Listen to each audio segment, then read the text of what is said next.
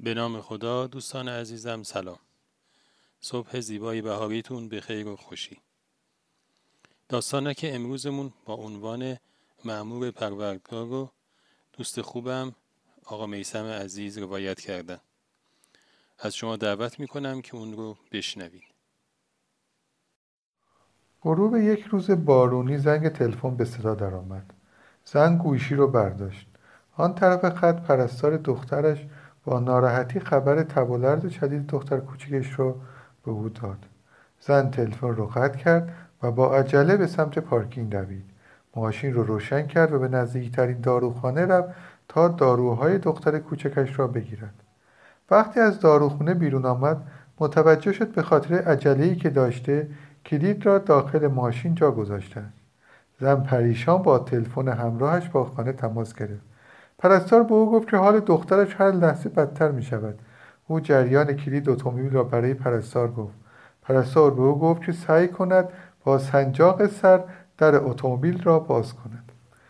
زن سریع سنجاق سرش را باز کرد نگاهی به در انداخت و با ناراحتی گفت ولی من که بلد نیستم از این استفاده کنم. هوا داشت تاریک می‌شد و باران شدت گرفته بود. زن با وجود ناامیدی زانو زد و گفت خدایا کمکم کن. در همین لحظه مردی ژولیده با لباسهای کهنه به سویش آمد. زن یک لحظه با دیدن قیافه مرد ترسید و با خودش گفت خدای بزرگ من از تو کمک خواستم. آن وقت این مرد زبان زن از ترس بند آمده بود. مرد به او نزدیک شد و گفت خانم مشکلی پیش آمده؟ زن جواب داد بله دخترم خیلی مریض است.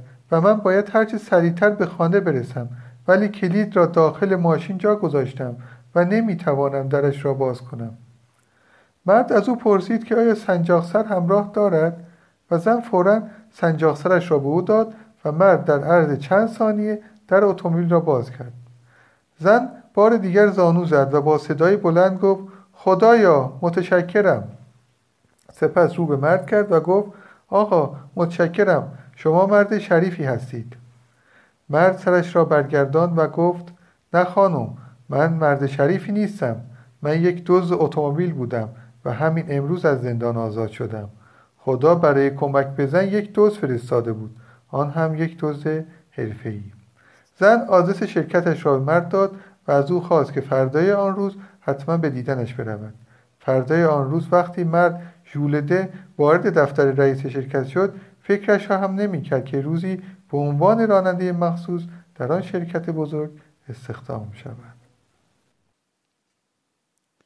خب دوستان همیشه همراه. امیدوارم که از شنیدن داستان امروزمون لذت برده باشید. از آقا میسم عزیز بابت روایت این داستانک تشکر می‌کنم. تا روز دیگر و قصه اینو شما را به خداوند بزرگ می سپارم خدا نگهدار.